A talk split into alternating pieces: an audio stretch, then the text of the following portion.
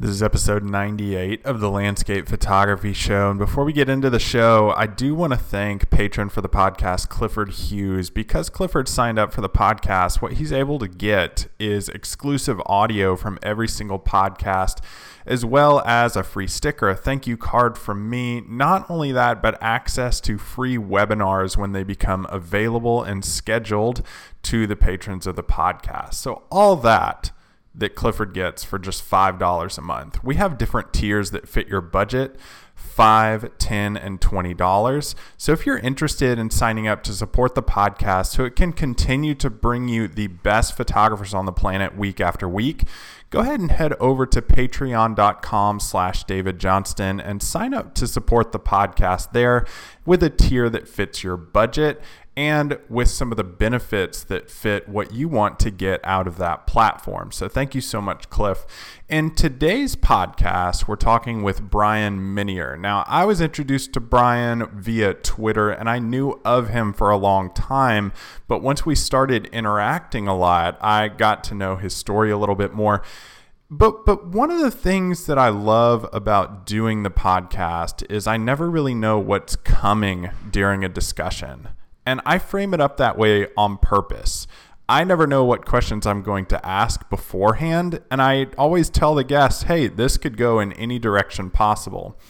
Bryan and I talk about some really hard stuff that happened in his life, directions that turned specific ways because of that hard trial and tribulation that he went through at a very young age, and how it led him down the road to photography. So, before you listen to this, let me just say thank you to you, Bryan, who were vulnerable enough to share that.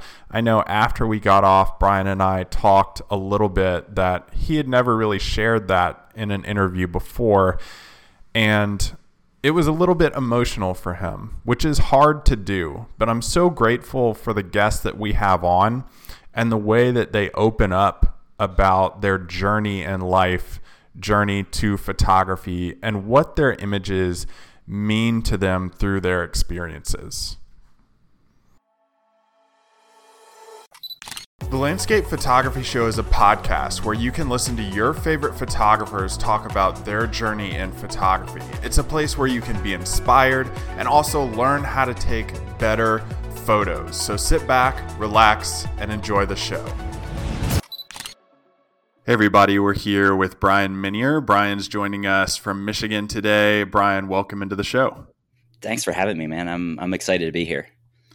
Let's get everybody on the same page, right? Jumping off from the start. Fill us in on how you actually got started with your photography journey um, and maybe a few of the steps that kind of led you to where you are right now. Yeah, sure. Um, I mean, I started, it, you know, it's interesting. So I'm a full time designer. So um, I've listened to a few of your episodes. I know, like, one of the last episodes I listened to was one of my favorites, Miles Morgan. So obviously, like, he's got the full time pilot thing. Um, I'm a full time designer, and that's actually how I kind of started into photography. I was pursuing my bachelor's degree in college and obviously pursuing a fine arts degree. Like, I get to take lots of different photography centric classes. I fell in love with photography in the darkroom.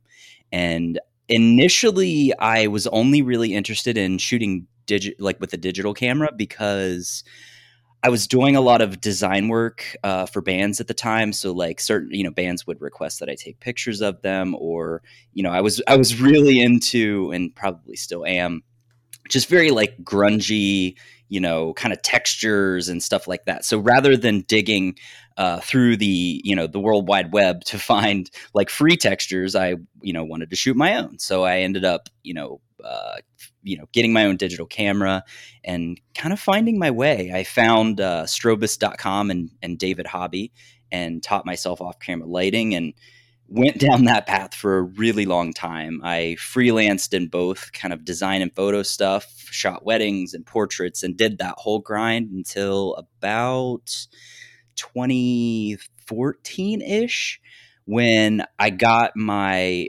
first real, like, full time job as a graphic designer. Um, I decided if I was going to continue down the like portrait and wedding photography rabbit hole, uh, I was probably just going to end up quitting within a year or two because I was getting so burnt out. I'm very much a just a creative at heart. I hate the business side of things. You know, uh, it, it's just I don't know. It's always been just a real like uh, pressure point for me is just figuring out how to have you know obviously like successful i have a lot of successful friends that are in that that like portrait photography world and they know how to like build up you know a team around them that excels in those areas and i've never been particularly good at that sort of thing. So uh, long story short i decided hey i'm gonna you know put this design degree to use. I'm gonna get a full-time job and i'm gonna chase this like landscape photography passion. I had no I had no goals really. I just wanted to like learn to be a landscape photographer. You know, I I kind of found people like Ryan Dyer and and Miles Morgan, and then from them found like Mark Adamus and and those kinds of you know landscape photographers, and thought like that's the kind of stuff that I want to do. But I need to figure out how to do that living in a place that sucks like the Midwest. Um, and so yeah, that's kind of how I ended up where I am. You know, I was couple years into my journey when I got some validation from Fujifilm, they reached out to me because I had switched over to their system um, and you know was doing things with it and posting about it online and kind of grew that relationship into uh, being an ambassador for them for the past five years now, almost six years.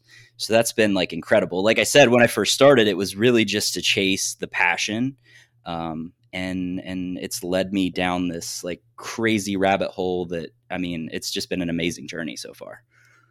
Well, you mentioned Ryan and Miles in the same sentence. You know, mentioning them together is going to start up.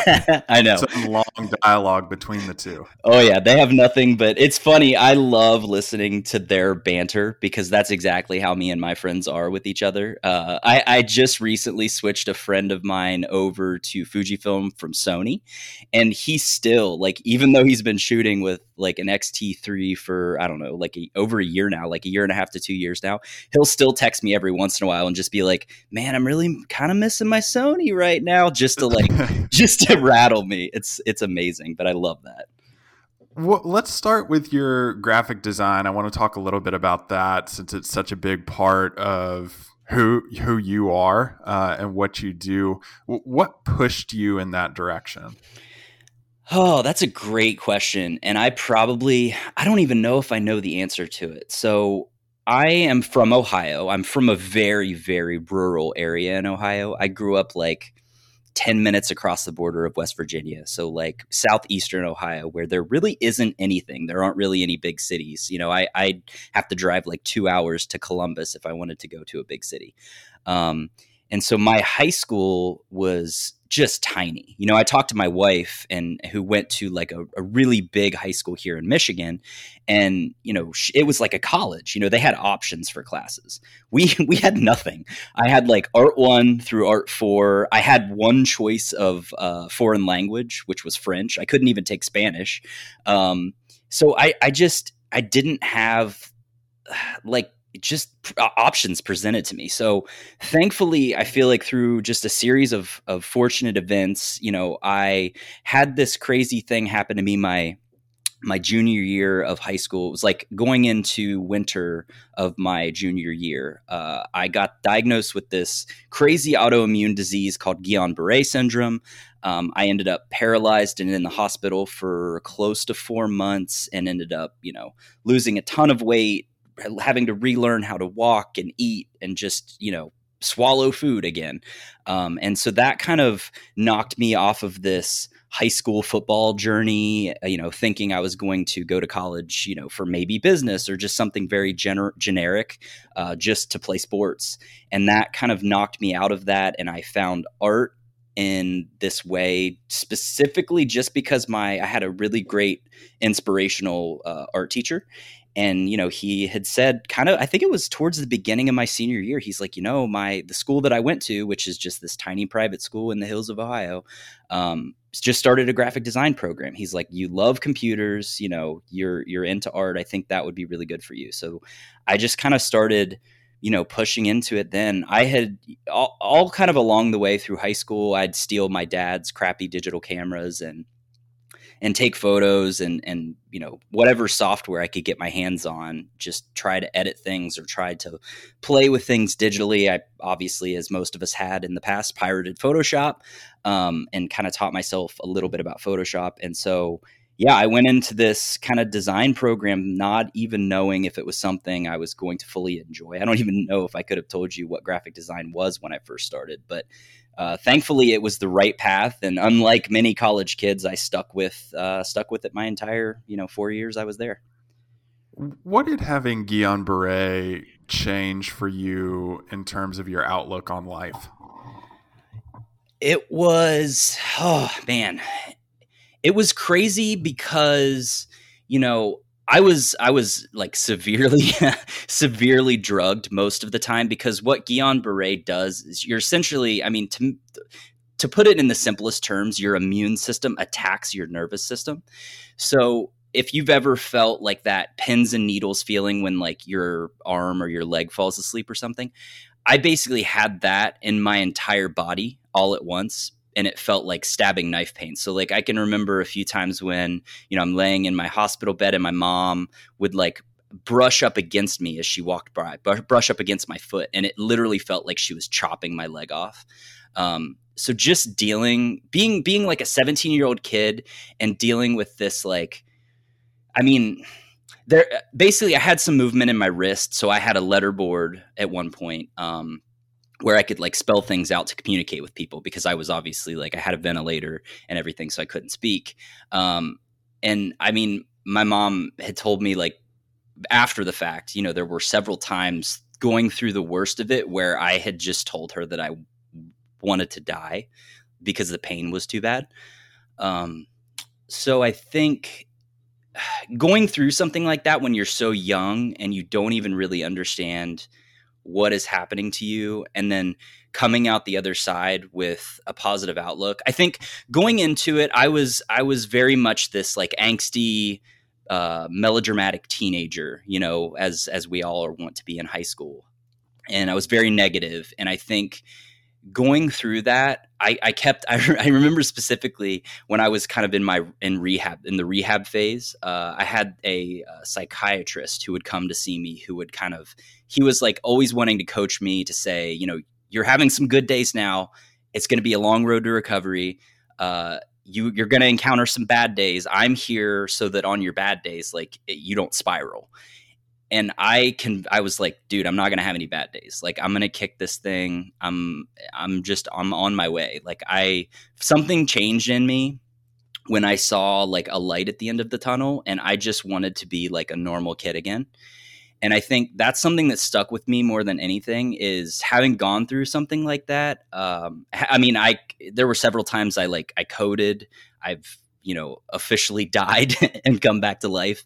Um, just knowing that I've survived that kind of thing and and it's pat like it, I'm past it, it just kind of has opened up this new outlook for me where I don't want drama in my life. I don't, you know, I just want to be a positive influence to other people. I want to live my life to the fullest. And um, you know, now that I'm a father, to a five year old, like that's the kind of thing I still have. I mean, he's obviously too young to understand anything I just said, but like I'm trying to instill in him, like, look, this is we, what we have is like super precious and it can be taken from us at any minute. And like we need to just live like it's our last day at all times and just, you know, not sweat the small stuff. And I think that's kind of the biggest thing that I've taken away from the whole ordeal. Do you think that if you hadn't gone through that, you would take so much of what you have for granted? That's hard to say. I feel like I would be on an entirely different life path had that not happened to me. You know, like I said, I was kind of the football star growing up. I was being recruited by schools to play football. I probably would have, you know, gone that direction. I don't I don't know to what degree of success I would have had. Um, but, you know, the schools that I would have gone to were wildly different than the schools that I ended up going to and it wouldn't have been focused on art and i doubt my career in the sports industry or anything would have been anything long term so i feel like it probably you know had all that stuff not happened to me when it did i probably wouldn't i mean obviously you can't say for certain but i, I just feel like I'm I have no regrets. You know, like it's I feel like I'm I'm very happy with my life now, and I can't imagine it any other way. And I can't imagine not having that kind of shock outlook, just because I know how depressive and and you know just I just wasn't in a great mindset, you know, before I had the disease. So I think that really shocked me out of that. And it was kind of a wake up call to this new way of living that I really doubt I would have found until much later in life otherwise. In terms of graphic design and, and going that route and, and, bringing it back full circle to photography, how, how does graphic design help you with your photography? It's you know i think as a designer and i'm i'm very much i mean i dabble in like web design. I'm very much like a print layout logo brand identity you know that kind of designer and have been all along. And i think a lot of what design is to me is problem solving. And a lot and, and just color theory and you know attention to detail and composition.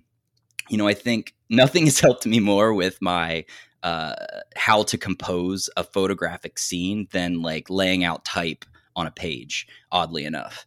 And I think I go back and forth. You know, there'll be times when I'm, I shoot something uh, and I think, oh, this, like, if I compose in this way, like, it can help me with this particular to solve this particular design problem on a layout I'm working on, or vice versa. I think there's just so many things where, you know, composition has always kind of been first and foremost to me and that's one of the most basic things you know as a designer that you're kind of presented with when you first approach anything. So i think you know along the way it kind of helped me uh, and again like when i was learning to be a designer i was a wildly different photographer. I was focused more on like photographing people and events and stuff.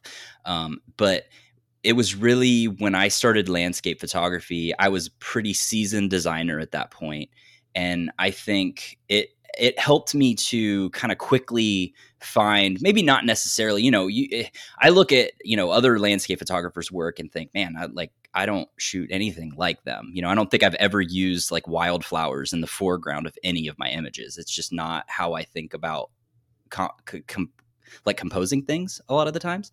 Not saying it's bad. I, I love looking at that sort of stuff, but I think it's just influenced me in a different way. And I definitely have kind of this unique uh, perspective. And sometimes I even think it's a little bit one note. Like I use a lot of like single point perspective um, and, and centered subjects. And it's funny, I have a, a, a, like kind of a group of people that I'll, I'll bounce feedback off of. And uh, one of the images I, I shared with them, it was, um, I think a spot you recently been to. I went to uh, in January. I went to um, Southern Utah, and I have this this image that I shot of like the main toadstool there, uh, just perfectly centered in frame. And I, you know, I shared it with the group, and they're like, "Why is it so centered?" And I'm like, "I don't know. That's just how I. That's my brain. That's just how I compose and how I see things." Um, so I think maybe it's to my detriment that I have this kind of very specific, uh, unique way of looking at things. But eh, whether I like it or not, like that's how I see the world, and I I honestly love that that's how I see the world. That it's so kind of influenced by, um, you know, my design skills that I've I've come to develop over the years. Well, well, it's funny you talking about your style and how you see things, and and also going back to to your inspirations and some of the photographers that you looked at when you were getting into it. You mentioned Ryan and Miles.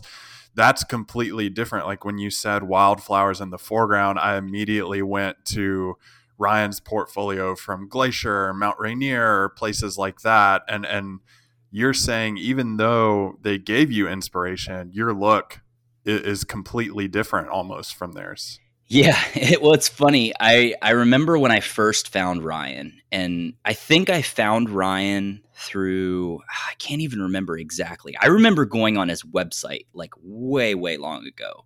Um, I I had a friend, so I've been using Twitter for a really long time, and I have a, a friend from the Pacific Northwest named Joe, and I me and Joe found each other on Twitter and uh, just a long time ago. He was one of the first people I ever, you know, another, another photographer friend that I ever communicated with on social media. And I remember him. I don't remember if he knows Ryan or he ha- like he knows someone who knows Ryan. I don't remember how that works, but he, I think he was the one that introduced me to Ryan's work. And immediately, as soon as I saw it, I was like, "Yep, this is." Like I was sh- a portrait photographer. I'm like, no, this is like this is the kind of stuff that I want to do. And so, you know, a lot of that kind of work that I found along the way, I tried to emulate, but at the same time, I wasn't tra- like I was a portrait photographer, so I wasn't traveling. You know, I wasn't thinking I'm going to go on this trip to this national park to shoot something. So I was kind of just stuck in the Midwest trying to figure out how to tell a visually because when I see an image from a landscape photographer like that, I think it, it's not so much like a visual language as like an emotional attachment that I, I feel towards something. Mm. So I think that's the biggest thing for me is figuring out not necessarily I mean I was trying to emulate their visual style for sure and I was failing spectacularly just because we did we I didn't have that kind of epic mountain scenery around me. Um, but a lot of it was okay, I don't have that, but what can I do to to develop my own visual style and what can I do so that I can form the same sort of emotional attachment to my images that I get when I see an image like that. And I so I think a lot of that's where my entire style has come from is just me trying and looking at other people and and you know being attached to someone else's work but then you know trying to figure out how to do that makes I kind of have always said along the way like I'm j- always trying to make something out of nothing here, um, and so that's kind of my basis for everything. Well, let's stay on this topic. I, I find it really interesting listening to what you're talking about, especially bringing up Southern Utah or places in the Pacific Northwest when we talk about those places, we have a specific composition idea in our mind of, of what we see or what we have seen in our past and what we expect to see when we get there. You wrote a, a blog post on your website talking about trophies versus memories. Um, what did you mean by that? Yeah, um, that was a fun one. I had. Uh, I think at that point, I had just finished a trip to uh, Badlands National Park with some of my favorite people, uh, some of the guys that I shoot with the most, my friend Jim and my friend Craig, and we we had this just entire experience where after work, like we all work full time. After work one day, you know, we decided to road trip. Like I drove, picked up Jim, drove, we picked up Craig in Chicago, and then we, you know, 22 hours later, we're in the Badlands. Like we didn't stop. Uh, we rode in like right at sunrise. Like we stopped take some pictures, uh, checked into our little you know uh, spot. It was said it was a cabin, but it was really just like a two by two a shed made of two yeah. by fours, uh, which was perfect for what we needed. It was just hilarious. But um, yeah, so I had this this experience with them and the whole time you know i'm because i'm a fujifilm ambassador like i always have way more gear with me than i need. Like and i think right before that trip i had i kind of had everything planned out. And then at the last minute they're like hey we have this lens coming out. Like can you take it with you? And it turns out it's like this 200 millimeter f2 gargantuan beast of a lens mm-hmm. which was fun to shoot with but like i mean it was massive. And so i i kind of had to change uh, a lot of my plan to shoot content for them. But so my whole mindset along the way was okay, I have this little X100 camera that's like, you know, got a 30 a 23 millimeter fixed lens which is a 35 millimeter full frame equivalent lens. Like i'm just going to document the trip. I'm going to document like us in the car. I'm going to document our little terrible cabin. I'm going to you know because a lot of I, what i'd noticed i'd done a few trips leading up to this one and like i had always come i had come home with those trophies but like the thing that i loved about the trip the most were you know being there with my friends joking with my friends the little flubs along the way. Like I, I just listened to that episode like i said with miles morgan and he talked about how him and ryan you know when they're out they're just complaining the whole time and that's kind of their thing. But then when they get back they're like that was just amazing. You know what I mean? And so I think I I photography is such a powerful thing. And I think this is another thing that I draw from this experience I had when I was 17. I don't have like any memories of that because I was either drugged up or, you know, I don't remember. A lot of it, I'm just relying on what other people are telling me that I went through. Um, you know, this was pre smartphone. This was, I was, what would have been 2008, I think, when it was all happening. So, like, it was pre like phones having good uh, cameras. And I mean, regardless, my mom would not, she still can't even take photos and she has an iPhone, whatever. um, so I don't have, you know, really anything to remind me of this experience that I had.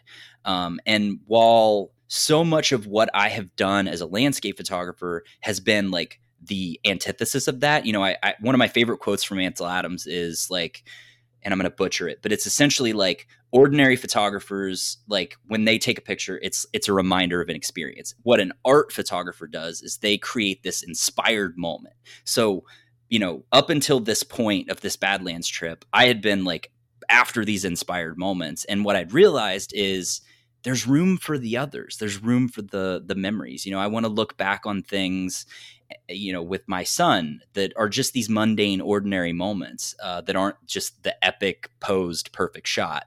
Um, and so I think taking the time to document along the way um, gave me this uh, just different mindset and and it's something that I've kind of taken with me and I wrote that blog post uh, and it's kind of specifically about that trip but it's something that I've kind of taken you know even since then that was 2018 i think is when we did that trip. So even three years later it's something that you know i always have a camera with me. I'm always shooting. I you know I, we talk a lot um, on twitter or just in in group chats about like hard drive space and what you know what you need to back up and all this stuff. And like i i know it's expensive to have a lot but it's worth it to me to be able to you know go back and ex- re- relive these moments not just like the memories that i had of them but like these photographs these reminders of experience that i had um, you know with my friends or with my family along the way so i think that was that was something that kind of changed for me um, in a big way back in 2018. Is that also what drove you to document the life of your son? Probably. I mean, he was born in 2016. Mm-hmm. And I think, you know, I I'm, I'm I have like photos of him from you know i had a camera with me the day that he was born and i have those first like literally the first photo i ever took of him and it's backed up in probably four different places just because I'm like paranoid that some, you know, something mm. is going to happen. Um, and I think in a lot of ways, like that also helped me to figure out, like, hey, like, look at, you can look back on all these memories with your family. Like, you can look back on other things as well. Like, again, it's not just about the trophies. You know, there's so many of these like amazing moments that exist to create the stories of our lives. And for so long I was just very hyper focused on the trophy. And I think that's fine. That's great. I mean, there's nothing wrong with that. But I think it's just given me a different pers- I think becoming a dad kind of gave me a different perspective on life entirely. Um, and yeah, so that's definitely, you know, I, I, I, feel like even yesterday I was like, oh, I didn't take a single photo of my son yesterday or not yesterday because I did take a photo of him but like the day before that I was like I don't think I took a single photo of Miles today. That's weird um and it's it was like definitely the exception not the rule. And I don't know I don't know when if it becomes too much but it's you know it's I just have this love of moments and time and freezing this for eternity. I don't know. There's just something there that has always always just felt right to me um, and then that's probably the the biggest reason that I love photography as much as I do. We've talked about Miles Morgan. You just mentioned your son's name is Miles. I mean, don't name- don't no, we can't. He's pro- he probably is not going to hear this, but no, Miles, I did not name my son after you. I just love Miles Davis, and I'm the biggest jazz fan. Um, so that's where the inspiration for Miles's name came from we're talking about you know graphic design and, and what that gives you as a creative. We're talking about a little bit of your style uh, documenting. It, it, brings up the question for me are are we approaching an age in photography and, and let's say landscapes specifically where we're starting to merge documentation, adventure, um, graphic design into our post processing? Are, are we reaching more of a gray area in photography in general rather than genre specific photography? Probably. Um, the one the one element of my angsty teenageness that I never shed was my hatred of like genres and categorization and that stuff. Like I've just never I mean, it's hard for me looking at what I do compared to like more traditional landscape photographers. Like I have my moments where What are I, the comparisons? I'm just I don't know. I just feel like it's hard for me to even consider myself a landscape photographer sometimes. I mean, I am photographing landscapes, but if you look at how, you know, landscape photographers of the past through now compose you know maybe it's a little different. I'm not saying i'm doing something completely unique. I just it's hard. But i think the answer to your question is definitely like i think everything eventually is just going to be you know i mean people are always going to try to gen to categorize things and try to put it in a certain box. But i think the beauty of art is kind of existing outside of those boxes. And especially now where you know we all have access to just insane amounts of technology whether it's it's drones or cameras on our phones or whatever you know i think the lines are always gonna they're just gonna continue to get blurrier and blurrier. And you know even with i mean look at what some photographers that have started learning applications like blender are doing now. You know i think one of the things I, I started learning Cinema 4D to aid like what I was doing with my design work. And quickly I was like, oh, I wonder if there's like a unique way where I can pair what I do with photography with this 3D program that I'm learning and kind of chase down that rabbit for a little bit. Nothing ever came from it. But I think eventually, you know, I feel like, yeah, everything's just going to get just way blurrier and blurrier. And I think I don't think that's a bad thing. You know, I think there are obviously like traditionalists that are gonna kind of war against, you know, I, I, constantly have people telling me that I'm not a photographer, I'm a digital artist or whatever. I'm like, I don't care. I I really don't care. Like you call me whatever you want. I just want to make art that I love. Like and that's kind of the basis of everything that I do. You know, as long as I'm enjoying what I'm doing and I'm like growing as an artist, um, I'm I'm pretty happy with myself. Um, so yeah, I don't know if that answered your question, but hopefully it did. Well, enjoyment. What what do you love or enjoy about the landscape? I think it goes back to like moments for me, you know, especially here in the Midwest where we don't have. I mean, don't get me wrong. There's nothing I love better than like going to like Utah and just seeing this something that's totally foreign to me from a kid from the Midwest. You know, I grew up near like the Appalachian Mountains. Like I could go into West Virginia and get mountains, but it's not like you know bare rock face, mm-hmm. crazy mm-hmm. alien landscape desert. Like that kind of stuff calls out to me, but just because of like I'm a low, you know, where I live, because I have a full time job, because I'm a family guy, like I don't get to just travel as a landscape photographer as much as I'd like. Um, I think, you know, for me here, a lot of it has to do with just spontaneity and, you know, there's, let me put it this way. So when I, my last trip in January, I went to Arizona and I spent, you know, four and a half days like road tripping around Arizona, going to all these spots. Like I meticulously planned out, like, okay, here's where I'm going to be for the first day maybe the sunset doesn't pan out, so I'm going to end up here. But if the sunset pans out, then I'm going to end up here. So I meticulously planned out this whole trip down to like a plan C and D, you know, in case the conditions weren't right. When I'm here in the Midwest, it's it's really just about going out and trying to find something. I have no idea what I'm looking for, and I think that's kind of some of the most fun for me. You know, I'd say 90% of the time I go out and I don't find what I'm looking for, but at least I got to be out and looking and kind of honing my eye and just just being out in nature and experiencing, you know, everything around me. Um, and just kind of taking it in and synthesizing it. Um, and then, you know, that 10% of the time, like last night when I'm out and this crazy storm just sneaks up, literally sneaks up behind me. And all of a sudden I turn around and the sky's black. And it's just like, where the heck did that come from? And it's just those little, like, beautiful surprises that you get to capture that you could never have planned for. Like, those are the kinds of things that I think are the most fun for me, more so than any amount of, you know, completely planned out perfect conditions happening. Do you ever get back to where you grew up to go shoot? I mean, because because West Virginia, if you're getting in there, uh, right across from the border of Ohio, that's chock full of a lot of great spots no one knows about. Yeah, for sure. I do, and I I used to a lot more. Like we would go back because it's about a four hour, four and a half hour drive for us to get back down there. But I mean, it used to be like three or four times a year we would go visit my family, and I'm I'd be you know, up early every morning before everybody woke up to shoot a sunrise or out late every night to shoot the stars. Like, I think that inspired a lot of that kind of explore exploratory vision or whatever you want to call it within me. I think just knowing how much is there that like nobody has probably ever photographed before. Like that's super exciting to me.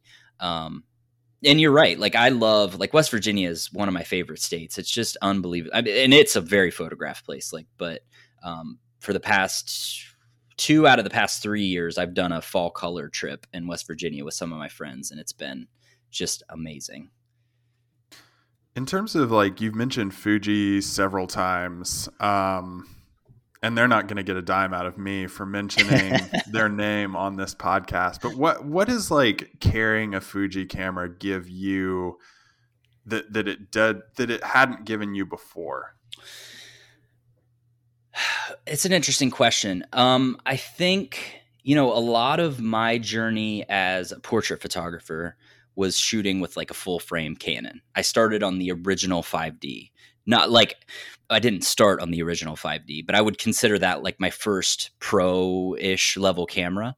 Um, and then graduated to the 5D Mark II and then the 5D Mark III. And so I think, you know, I just there was like a there was an association tied to those cameras that they were for like the work that I was doing at the time. And so when the original X100 came out, which is this just little, I didn't even, I just saw it. You know, they announced it at Photokina, I think in like 2011 or 2012. And I saw it on somebody's Twitter, probably Zack Arias. And I was like, I don't even know what specs that has or what it does, but it looks amazing and I want to carry it. Like it was like it kind of signified the shift where I had been like a super, you know, I, I remember at the time it was like if you buy like a Sigma lens, you'd th- you'd be on the forums like, did I get a sharp copy here? Let me compare it to yours. Everything was about sharpness, sharpness, sharpness, and this and that, and pixel peeping. And so I think seeing that camera like changed something inside of me, and so I bought that camera, and it kind of just changed the course of my career. Around the same time, that's when I'm switching. I'm like wanting to change gears from portraits to landscapes. So it almost happened naturally where I just gravitated towards the smaller, more fun to carry cameras for the, the personal work that I wanted to do. And then it just continued to grow. Like as the camera system evolved and got better, like I got better with it, and then to the to, to a point where you know I'd have I had a few like residual weddings or whatever that I was hanging around for. I kept my Canons around, but eventually just kind of switched over entirely and was like, I can dump all this Canon gear.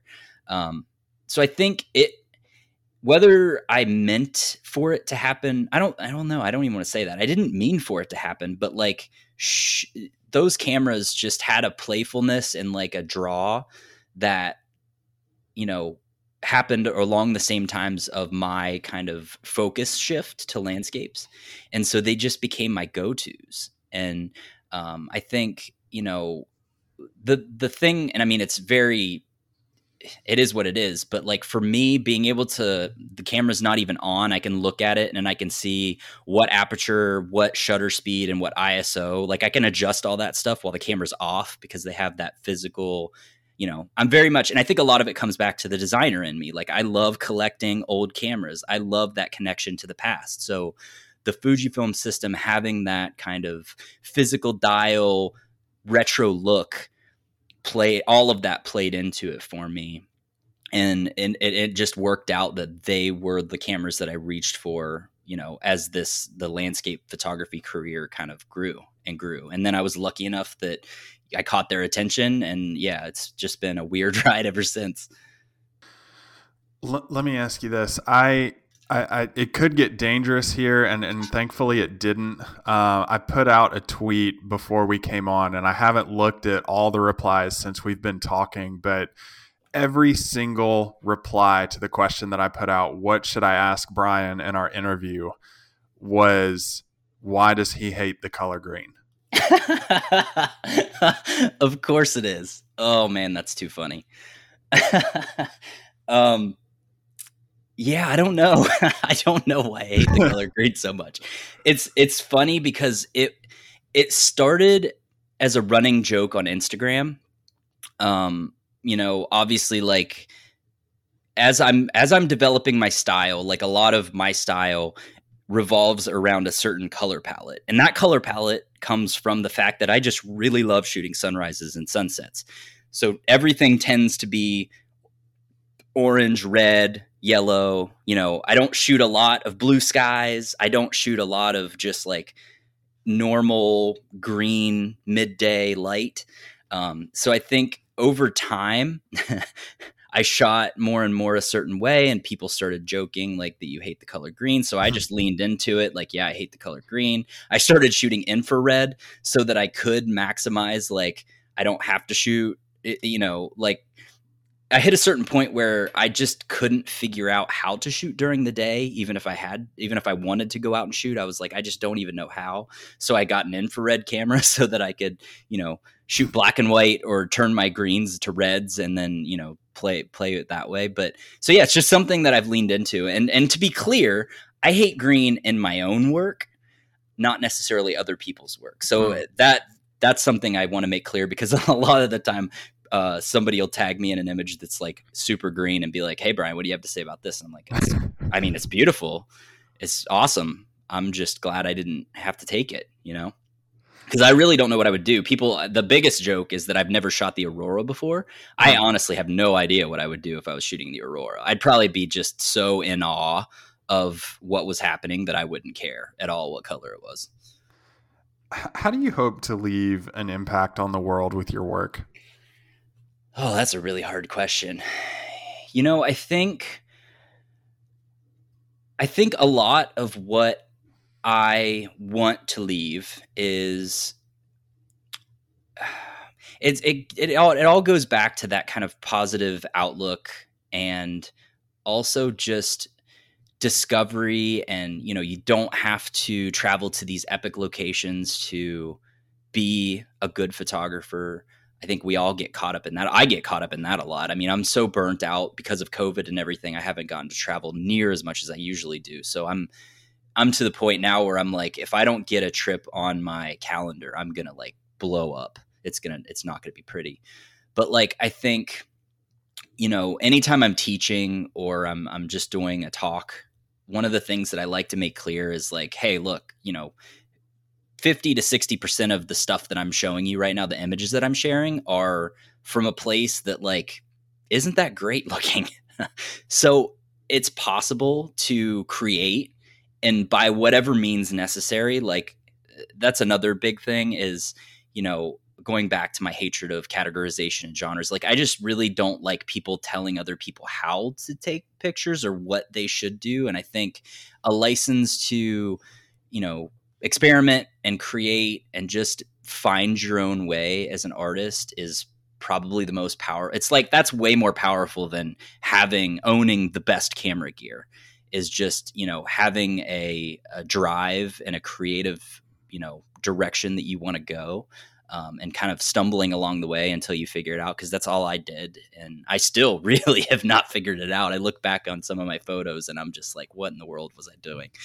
But you know it's it's all led me to a point where you know i'm i'm just continually growing and i think that's the most important thing you know it's more important than having the best lens or having this and that i think just having a vision and continuing to grow as an artist and and just having confidence in yourself and not being afraid that you know somebody else is gonna hate on you for for doing something a little weird and different what led you to take your break from social media that you're in right now oh that's a good question that i was just i got in this mode where I just I love Twitter so much, and I love this community that I have built, and that that has kind of uh, I've, I've found my way into, and I just hit a point where.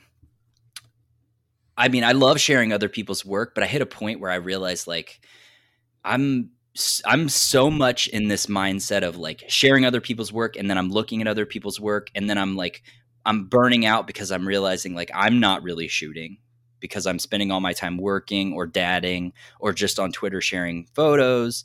And eh, all of it just kind of caught up to me. And I just was having this mental break where I was like, I can't if I like if I have to continue down this path for any longer, like I'm I'm gonna end up like blowing up on somebody for something completely stupid or, you know, just I don't know. I, I just really needed to like turn off all my notifications and kind of start with a blank slate and take some time. And I don't even know how long. Initially, I thought like a week would be good, but now that I'm, you know, three or four days into it, I'm like really just now starting to feel like I'm weaned off. Um, and I don't know how long it's going to be. I can't see myself going for a really long time just because of FOMO. But uh, yeah, I just feel like it's really important, you know, to I, I if if there's anything that I'm going to take from this, it's that maybe this break is going to be a little bit longer, but in the future it needs to be a little more regular. You know, maybe it's a couple days a week or maybe it's one day a week or, you know, whatever it is. I need to figure that out. But I think it's it's very helpful to, you know, get outside of that bubble of what everyone else is doing and kind of refocus on what you're doing and you know like i said yesterday i got out well actually for the past couple days i've been out shooting like eh, more than i have been for the past few weeks and it's felt really good to kind of return to that and just kind of gain some perspective and and focus on where i'm at what i want to do moving forward and you know because all all in all like my identity as a photographer as a person like it it doesn't if involve my Twitter presence at all or my Instagram presence at all, right? It's it's way more, you know, it should be way more personal and it should be way more like just a, an internal focus rather than like an, an external performative thing. I shouldn't be out shooting because I need a new set for Twitter. I should be out shooting because I just love making images, right? And I think that's kind of I, I lost sight of that a little bit over the past few months, and I needed to kind of just realign myself. Where can people go to find more out about you? Uh, well, you can go to bryanminear.com Bryan with a Y, B R Y A N M I N E A R dot com. That's probably the easiest place. Um, and then I'm on Twitter and at Instagram sometimes uh, at Bryan Minear. So I'm taking a little break for a little while now, but if you message me, I will get back to you at some point in the future. Well, Bryan, thanks so much for coming on the show and talking photography with us. Yeah, man. Thanks for having me. This was awesome. So the podcast is over right here, but it's actually still continuing over on patreon.com slash David Johnston, where Bryan and I actually continue about 25 minutes of our discussion talking about the recent craze in photography and NFTs. And the reason I wanted to talk to Bryan specifically about this is not to have him try to get you to buy NFTs, buy into the idea. Bryan has been in them longer than basically a, a, lot of people that I know in photography. So I wanted to get his thoughts on how it's changed from the beginning and kind of where he sees it going. I thought the discussion was really interesting and different than some of the other people that I've talked to about this part of photography that's so new. Yes, be it all controversial but I thought Bryan would be a great person to have this discussion with. We also continue talking about photographic style, uh, why Bryan shoots the way he does. And I thought the conversation was really beneficial, and I hope all of the patrons to the podcast get a lot out of it. So, thank you so much for those who are choosing to support the podcast. Again, if you want to support the podcast and get exclusive audio like from today's episode, you can go to patreon.com slash David Johnston.